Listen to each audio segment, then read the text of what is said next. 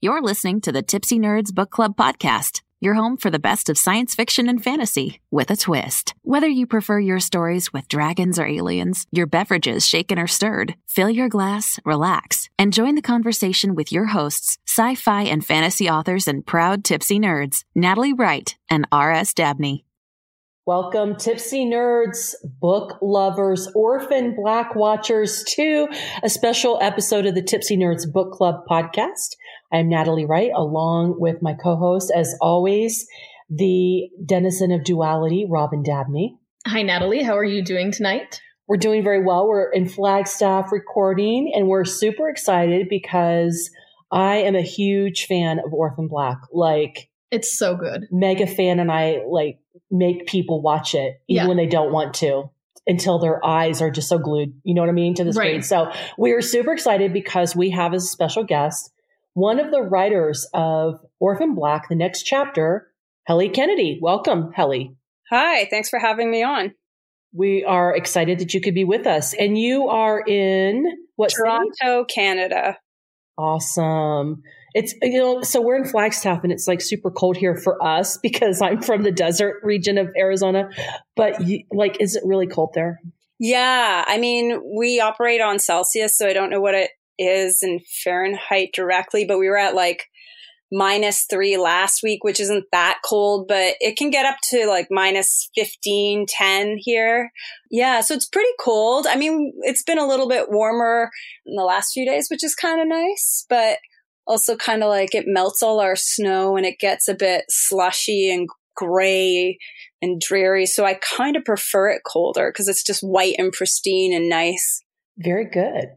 Well, uh, before we get too much further into the episode, because we definitely want to talk about Orphan Black, but I wanted to uh, pop it over to you, um, Rob, to tell us, what are we drinking today for this episode? So we are drinking what we are calling the Clone Club Martini. It is a black in color martini. It's got vodka, blue curacao, black raspberry liqueur, and a lemon twist garnish. It's really pretty. I did cheat and put a few extra drops of black food coloring in there to make it like extra black. If you don't have that, that's okay. It'll just be a little bit redder in color, but it's really tasty. Orphan Black, we couldn't have a any other color cocktail. So that's what inspired this. And of course, Clone Club. If you guys are fans of the show, then you know what we're talking about. And if you're not fans of the show, you need to be. Okay, so just boom, go out and watch it. But um, Heli, it, it maybe it would help our listeners if they haven't watched the show or been able to check out Orphan Black: The Next Chapter on Serial Box. Could you maybe do a little setup of what is Orphan Black? What's it about? Well, Orphan Black is a sci-fi um, thriller with a huge amount of dark comedy that follows um, initially one woman, Sarah Manning, when she happens upon someone who looks identical to her on a train platform and watches this woman commit suicide before her eyes. So she sees this woman commit suicide, looks identical to her, and she's a bit of a grifter type, this Sarah character. So she steals this woman's purse and tries to figure out who she is and assumes her identity. And turns out she's a fairly well-off detective who works in the city. Um, and the deeper she digs into this woman's life, the more she discovers that she was involved in something very shady. And it turns out that this woman was uh, um, investigating uh, her background, which turned out to be she was a clone. And by because she looked identical to Sarah, Sarah discovers she's a clone and starts to meet more women who are genetically identical to her. And it's, I mean, as a show, I, I'm not sure I've ever seen a show that opens in such a great, dramatic, amazing way as this show does. I mean, Sarah, you know, watches this woman get killed by a subway and it's like, what? And just, it's a great first like episode. I'm not sure I've ever seen a show that's so riveting in a first episode, but a great setup there, uh, Heli. Yeah. It, it's a just fascinating watching the actress play these multiple characters. Yeah, plays all the characters, and amazingly, you you all with the Serial Box, Orphan Black: The Next Chapter, the actress from the show is narrating that, correct?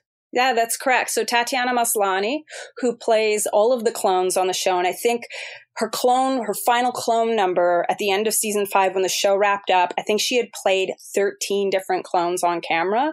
And then she had been, you know, in photographs and documents. She'd been dozens of other clones who you don't get to meet. But yeah, she had played thirteen clones, often with them talking to each other in a scene, which meant she was talking to herself a lot in scenes and playing these people and doing takes over and over again.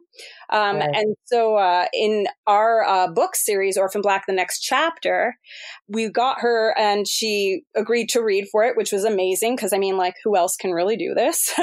Right. um, and she ended up reading and performing as several other clones that we created for the series. Yeah, so it was pretty, we were all really pumped to have her involved and have her bring these characters, these new clones we created, to life. One of my favorite parts about the audiobook is that she's reading these character parts and you're like, oh, it's Sarah. Like she, the same voices obviously are used for the characters in the audiobook as she used in the show. And so even though it's a totally different medium that you're you're broadcasting this story with, you're still able as a listener, if you're a fan, to picture exactly in your head, because she is so talented at what she does. And you guys with writing it, keep that voice consistent. It's really neat going from screen to just strict audio and still being able to fully picture this show. Yeah, I think that what really worked out well for us in writing a book series for this particular universe and franchise is that the clones are such distinctive individuals. Although they're genetically identical, they are from all different walks of life. And one of the real, apart from the visual aspect of what differentiates them from one another, one of the things that really uh, colors each character is the voice that Tat gave them. She spends a lot of time, from what I remember, when she was, you know, developing characters through the seasons and she'd go and act, she spends a lot of time on their physicality and their voice. And she would have like soundtracks that she would play and she would listen to and just morph into another character. And I think because the voices are so distinct, it's really beneficial for an audiobook. Yeah. I, my, one of my favorite clones is Cosima. And so in the first um, episode of the serial Next Chapter, you know, when Cosima comes on, I'm like, yay, it's Cosima. And then when Sarah comes in, it's like, oh, yay, there's Sarah. So really, really great job. Yeah, Robin mentioned this, but what a chore. And I mean, like, probably a fun chore, but you have to stick with the established parameters of these characters. And so you guys have done a great job with that. And Heli, you wrote before this, you wrote also some Orphan Black stuff, right? You were involved in comics. Is that? Yeah, that's my initial involvement in this uh, universe. I was writing comic books for them while they were on the air. So I wrote three of them, three series. The first one was Helsinki, and it kind of It explored a backstory that was mentioned in the show, but never fully explained. It focuses on a group of European clones that met an ill fate. And uh, so, yeah, I did that and explored that and helped um, create a storyline that kind of dovetailed into a new clone that they were shooting while I was publishing those books. So we were kind of developing this backstory for a character that appeared on the show at the same time as they were doing it. So that was kind of neat. And then I did another kind of like alt universe series that explored uh, the show from the angle that Beth Childs, which is the woman on the platform and the very first episode and first scene that kills herself in front of Sarah Manning's eyes. It explores the the idea that she perhaps had lived and Sarah had sh- saved her life. So it was kind of a bit of almost like a fanfic comic book series that I wrote for the show. Cool. So were you a fan of the show before you started writing for them? And then how did you get involved writing for Orphan Black? Yeah, I was um, I was a fan of the show, but I hadn't watched it. I, I, I came to the show because my mom told me that there was a really amazing Canadian T V series that was airing. And she said, you got to watch it. You got to watch it. And I watched it and I realized, well, I knew Tat from a, a decade earlier. And I had no idea what she, I was really out of the loop at this time. I had no idea what she was working on. And I saw her come up in the show. I was like, oh my God, there's Tatiana. And she blew me away with her performance. And then I realized I knew most of the writing room, and I knew the show creators too, actually, uh, because we had all gone to the same professional development sort of program up here. We have a small program called the Canadian Film Center, and they take a lot of directors, writers, producers, and editors and put them in labs together. And the, the a lot of people on the show were alum of that program. So we were already kind of interconnected and had met in some one way or another. So I reached out to them and I was just chatting to them, and I was interested in the show and working on the show, and I thought it was phenomenal. And uh, the comic book job came up, and I knew the editor at the publishing house too that was uh, managing the series, and I sc- slung him a bunch of work and uh, got the gig. Cool. That's awesome. It's so cool that the Canadian, is it is it Toronto or the Canadian government that supports artists in that way? Um, we have arts councils that are funded federally, provincially, and local, locally sort of um, city. There's city councils as well. So there's different levels of funding that are funded by um, taxpayers' dollars. So there is money here to create small projects and somewhat bigger projects as well. And that's actually, I started you. Uh, filmmaking using those funds. It allowed me the ability to make projects that were a bit hi- of a higher quality because I had access to some financing that I could apply for with a pitch package. That's, That's amazing. Yeah. Yeah. And, and so, you know, just a little pitch here to American listeners, like putting money into the arts like makes a difference, right? It like, look at what happened here with Orphan Black. I mean, it's the, a great synergy of all these wonderful things coming together where you have great writing and great acting and great cinematography. Like the whole show is just done so well. And it's such a breath of fresh air compared to, you, you know, your, your typical things that are made for network television. So it's just incredibly well done all the way through. It is. So I have a question for you on, on the next chapter, writing for this audiobook. There's a few of you who are writing this, and you guys, it looks like each take a different episode and write that. How do you manage to keep a cohesive storyline with so many writers? And what are like challenges of that? What is something that's fun about that? Yeah. Well, lots of Slack. We use Slack a lot. We messaged each other a ton. But we started uh, by having all the writers convene in New York uh, in a writing room where we broke our initial concept for the season. And we broke it down into ten episodes and arced it, and then assigned all the episodes to the writers, much like a T V writing room. I would say it's very, very similar to that. Only we only convened for a short period of time, and then we broke up, and we all live in different parts of North America. So, and in different time zones. So we were kind of still working on the series as we were building each episode and um, communicating online and having tons and tons of Skype calls or uh, calls with um, video chats where we could have everybody open on the screen at the same time, kind of like a Brady Bunch grid. And it was pretty much like a clone call that way. It was kind of hilarious. And uh, we, it was challenging, I would say, in the way that when you're not able to sit down every day in a room with the writers involved and have everybody kind of bring up, you know, ideas or explain what decisions they've made in their episodes and how that'll impact your episode, it gets kind of hairy. But luckily we had amazing editors at Serial Box. We had uh, Lydia Shaima and Marco Palmieri, and they helped us through and kept a uh, like kind of a view over it. And then um, our showrunner, Malka Older, she wrangled a lot of it too. And I was on as a story consultant as well as a writer. So I was trying to constantly figure out, you know, well, what are we doing that maybe isn't different enough, or are, are we too far afield of the brand, uh, that kind of thing, and the tone of the show.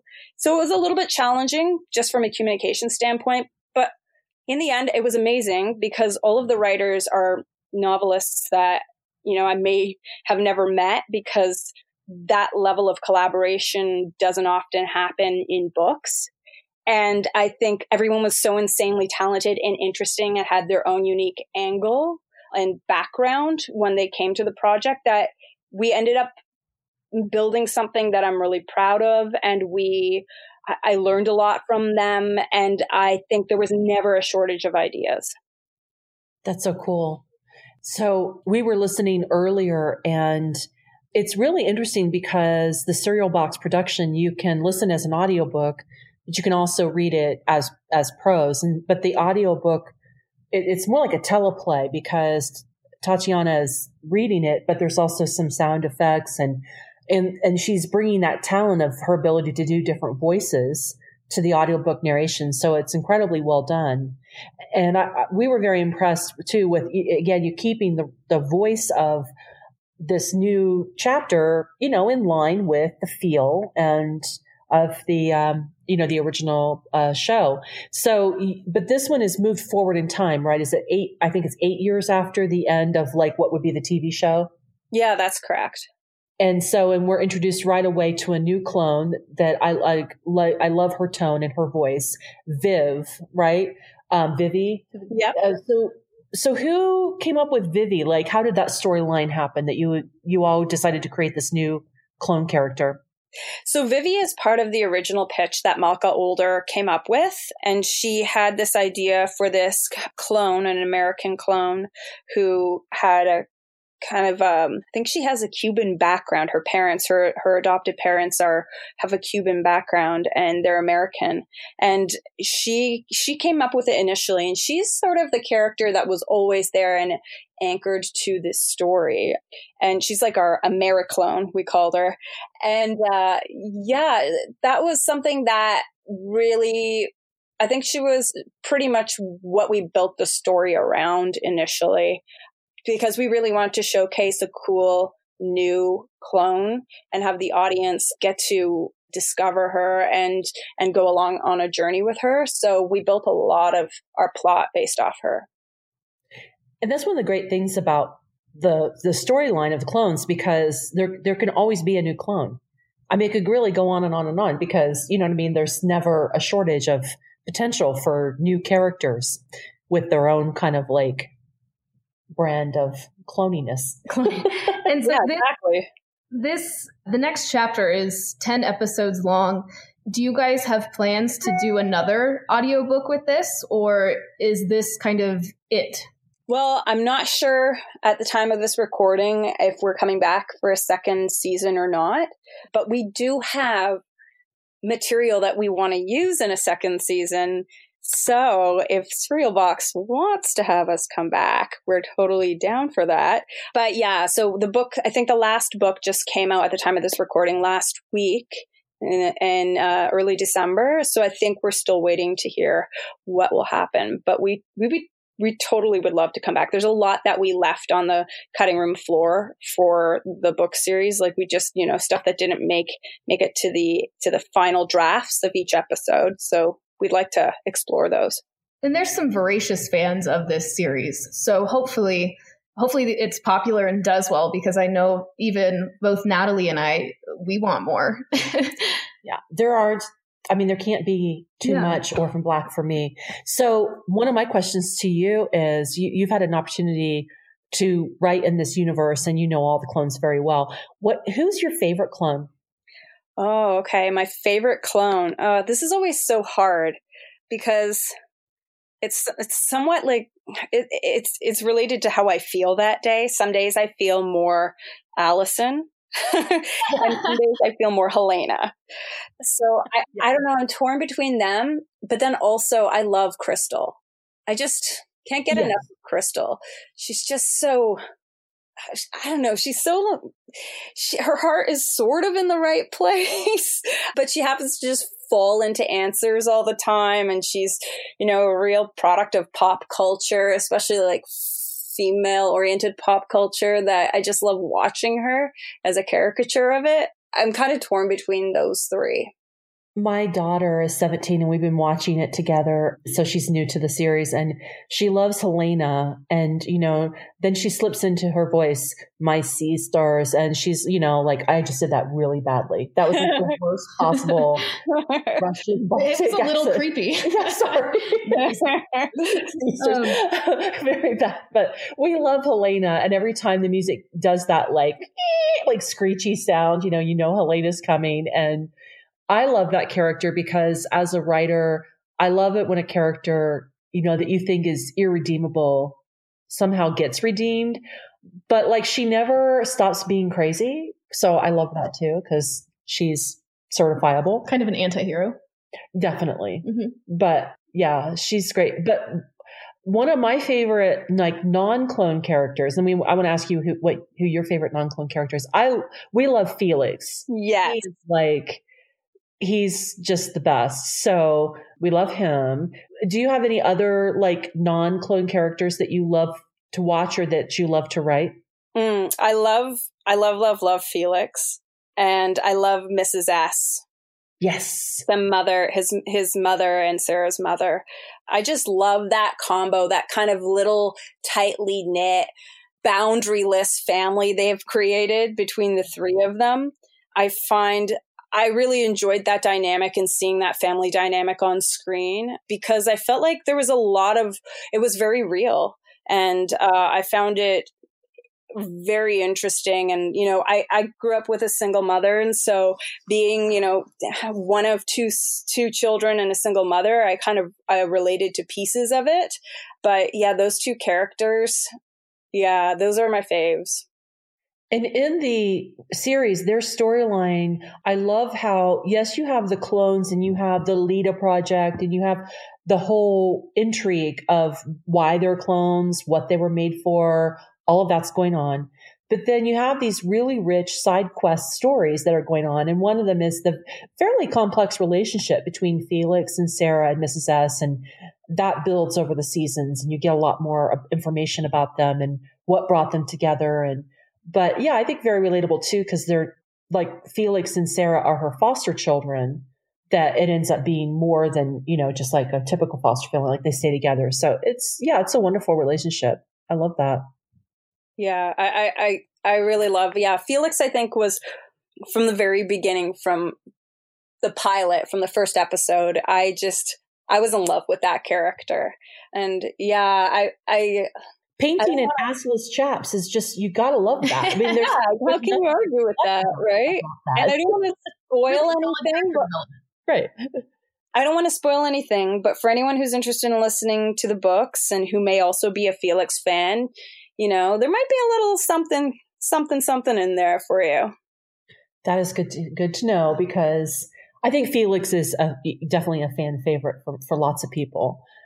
So one thing I wanted to ask you, because, you know, this is such a big project and it's such a neat thing for you to be part of, but how did you get your start with writing? Like what was, what was your first professional writing piece? And even before that, like what, what got you into writing? What made you want to be a writer? When I was a kid, I, I started writing when I was around six years old. And I think it was because I was so intimidated by the amount of words that the older kids could fit onto a piece of paper. And I thought I could never do it.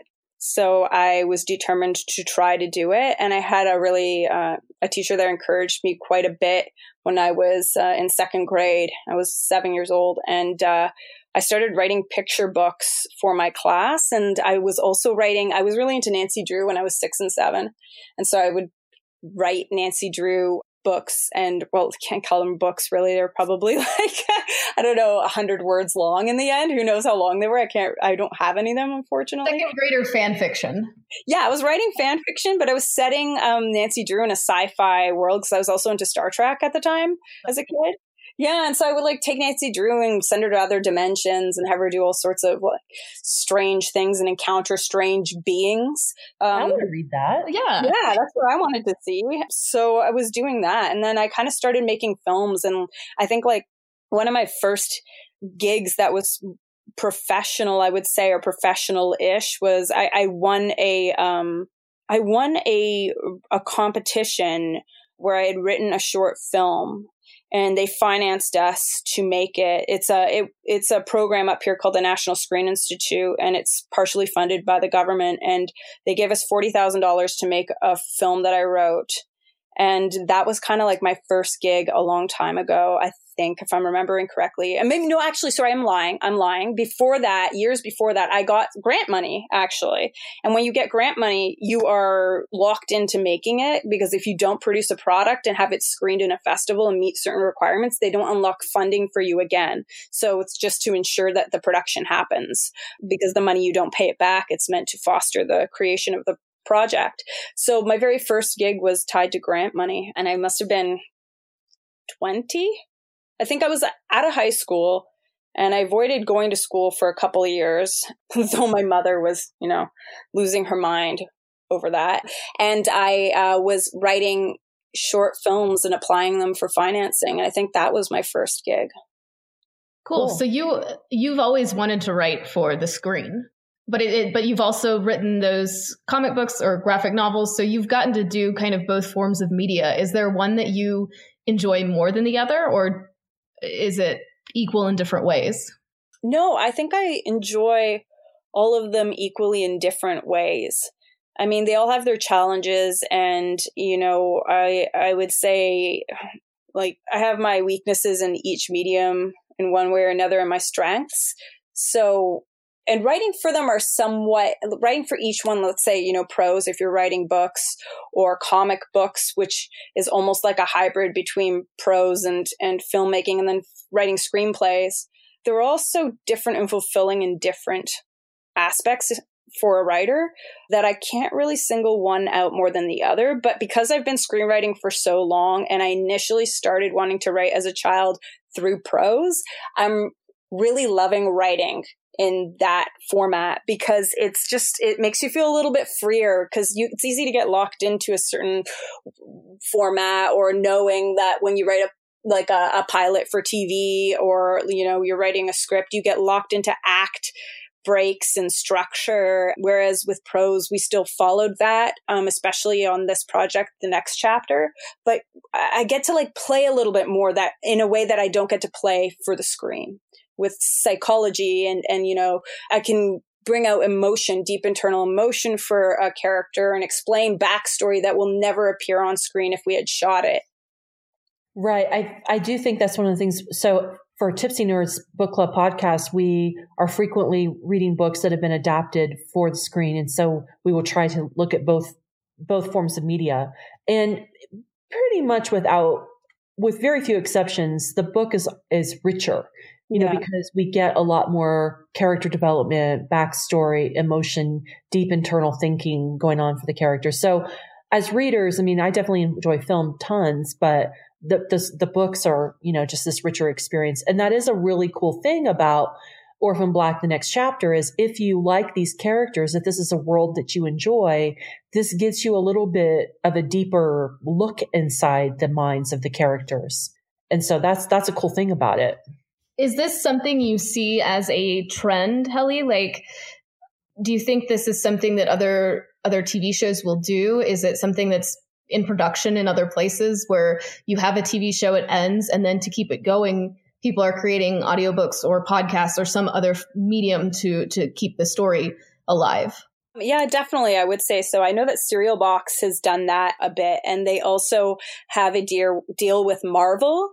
So they are actively developing novels based on pre-existing universes and properties, some of which are, you know, films, and some that are T V series. And I, I do think it's a trend. I think that this is an interesting model for publishing and for books, because I know that sometimes it feels like books are at risk of, you know, they're in jeopardy sometimes, that they don't maybe make as make the uh, volume of sales that they need to. Um, and it feels like sometimes people aren't reading as much, but this is sort of a format that plays to what I think people have gotten used to in television, which is, you know, episodic, ten part series that's short, but all together is a giant novel.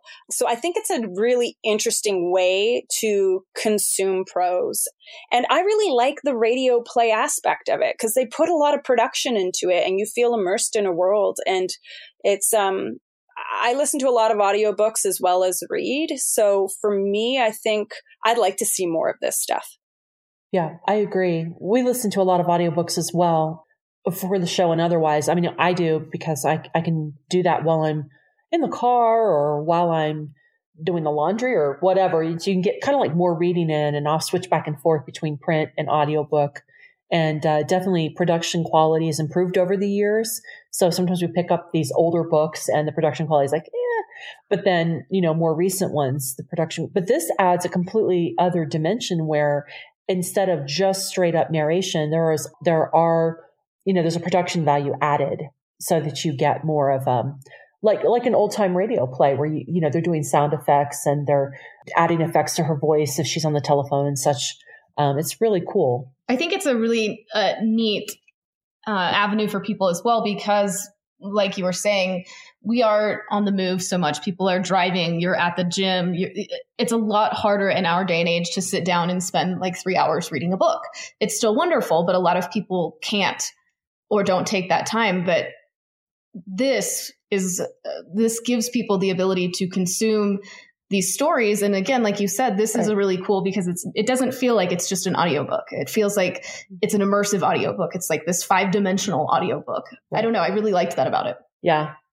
And I like some of the chapters are, you know, short, like you can listen to some of them. They're, you know, what, thirty minutes, forty-five minutes to an hour around that, around that to listen. So they're very um, manageable um, chunks of listening that you can do anywhere. So I just want to mention to our listeners one more time, this is something that you can only get on Serial Box, which is a subscription service. So Orphan Black, The Next Chapter is not on Audible, you know, so just remember that, listeners, that, and we will have links to this on our website. So for our listeners, go to our episodes page and we will have links under this episode of where you can find it. So we want to make sure people can get to it. And if you love Orphan Black or it's new to you and you go watch the show and then you want to continue your journey um, with these characters, make sure you tell people so that uh, Serial Box will get that message. Because, you know, dollars speak. Uh, so if a lot of people go out and, and listen to it, then they're going to probably have these writers back for, for more would be my guess, right? I mean, that's usually what brings uh, this more content is more listeners, more readers. Exactly. And it's also binge.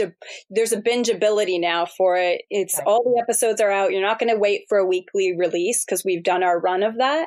So you can listen to all ten episodes at once. I love that.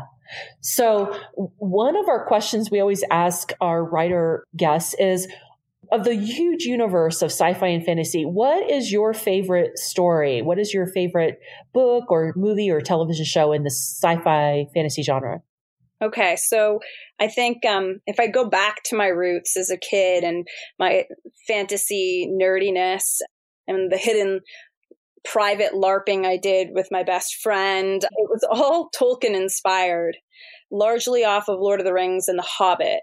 But of the two books, I think I lo- like The Hobbit the most, just because of its it's very encapsulated. It's it's a small story that was just I loved reading it as a kid, and it sucked me in, and it kind of inspired me to build my own worlds and my own fantasy, uh, build, draw my own fantasy maps too with them, uh, and design my own characters based off of all of the work that Tolkien had put into that. I mean, he designed languages. It really inspired me a lot as a writer.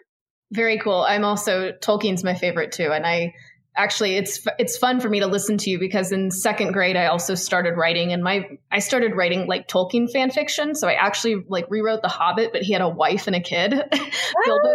It was really terrible. I've read it since, but it's, yeah, I'm right there with you. I think it's such a, it's, I mean, as mainstream as that is, as a favorite, it's so big in the genre. And I mean, nobody has done it better as far as the depth that he went in creating the story. Yeah, the world building is insane in that. And I also, with my best friend when I was a kid, we rewrote a lot of uh, The Lord of the Rings and The Hobbit as well. And we rewrote ourselves into it as female characters because there weren't many female characters in his storylines. There were in the world as a whole, and we had, you know, the Tolkien dictionary, so we could look everybody up and see what their backstories were if we couldn't keep track. But we we loved writing, rewriting parts of it because there was so much to work with. That's awesome. Yeah, I love that. Very cool. Okay, so our other question that we like to ask our guests is, what is your favorite drink? Preferably alcoholic, but it doesn't have to be. Okay.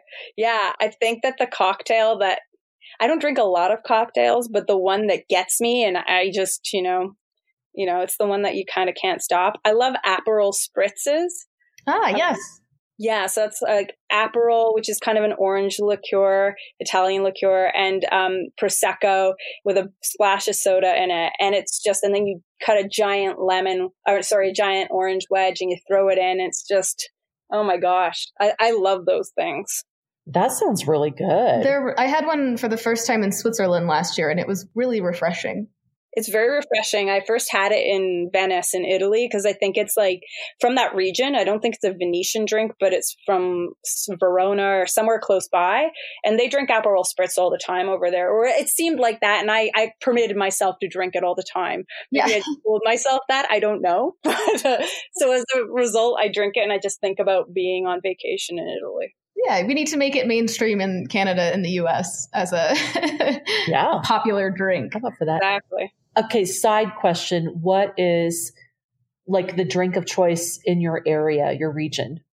Hmm. We have a lot of microbreweries up here in Toronto and the surrounding uh, region, like in the countryside. It, really, a lot of microbreweries. And people drink a lot of bourbon and mules here as well. What else is there? I think it Those are the two that I'm like a Moscow mule or a, a microbrewery beer, like a sour or something really unique, an I P A. Cool. Uh, yeah.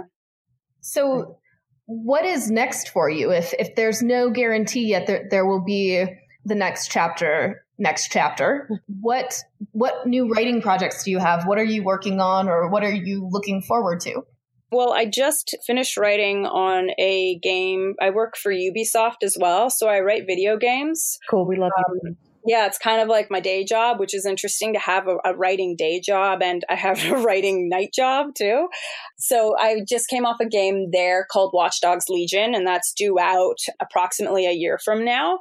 And I am also writing on another uh, big open world game for them that's unannounced. So I'm working on that actively. Currently, I go to write every day at Ubisoft. And then I'm also working on a fantasy novel. Uh, it's kind of more for, uh, I would say, uh, middle grade or bleeding into Y A a little bit, a fantasy novel called The Penny Discount. And it deals with magic and two girls growing up, best friends, who um, who basically learn about greed and credit debt through the use of magic. Cool. I love that. That's very cool.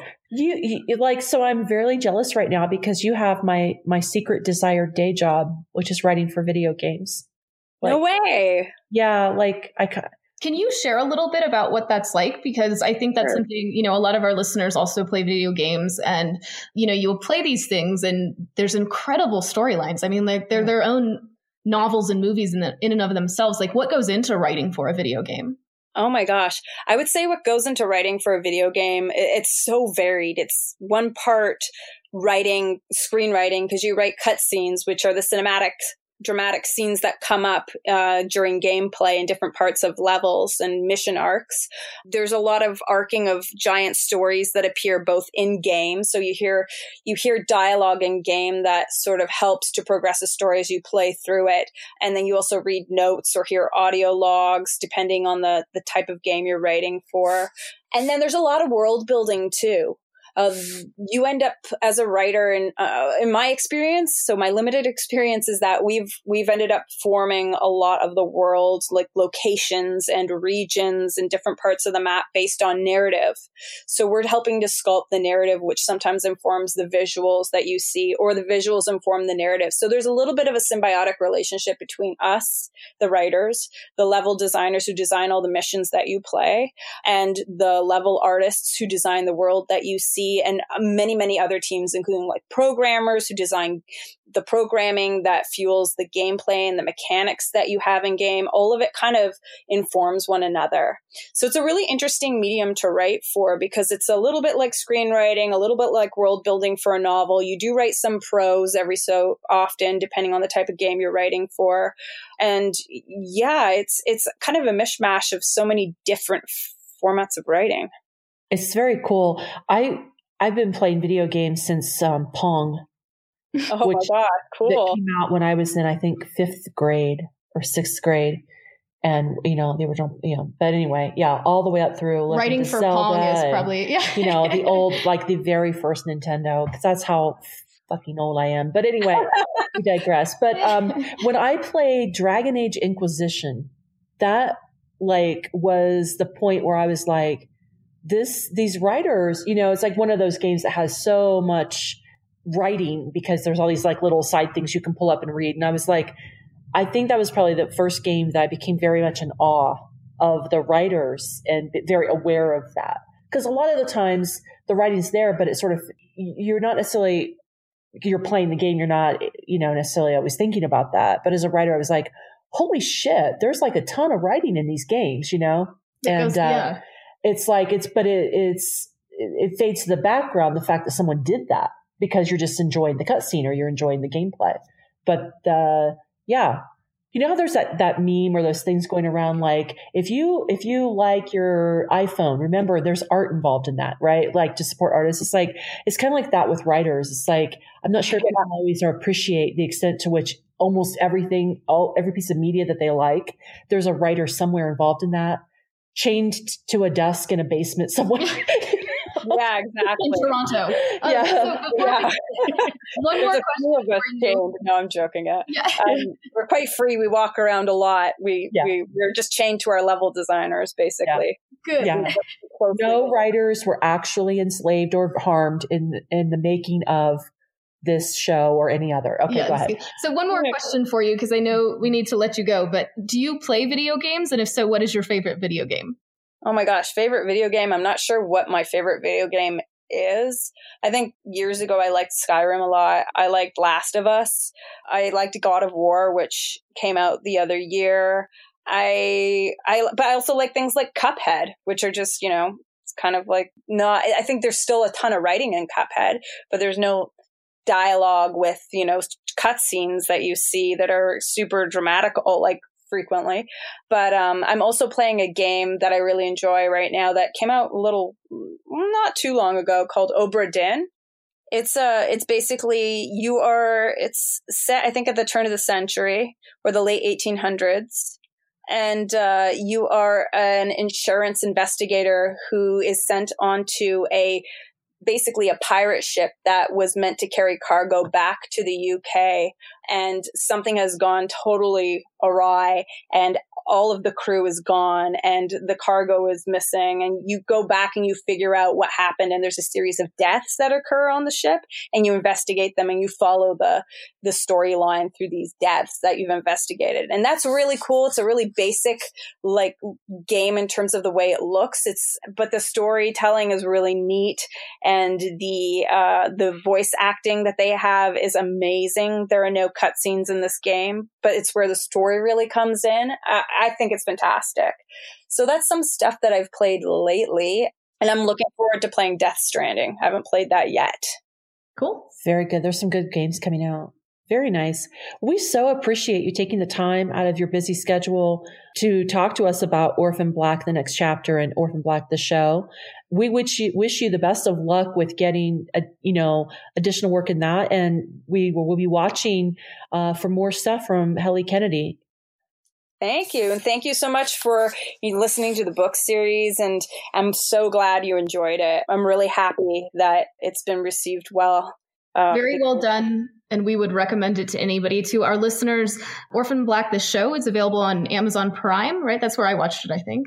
Did I? Yeah, I, I yeah. just watched it through my television, but I think it's also okay. still on Netflix. Okay, it might be on Netflix. I watched it through Amazon Prime. And then Orphan Black, the next chapter, the audiobook, is available on Serial Box Audiobook.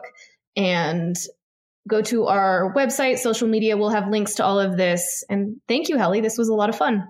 Thank you so much for having me on. Yes. Okay. All cheers. Right. Cheers, everyone. Cheers.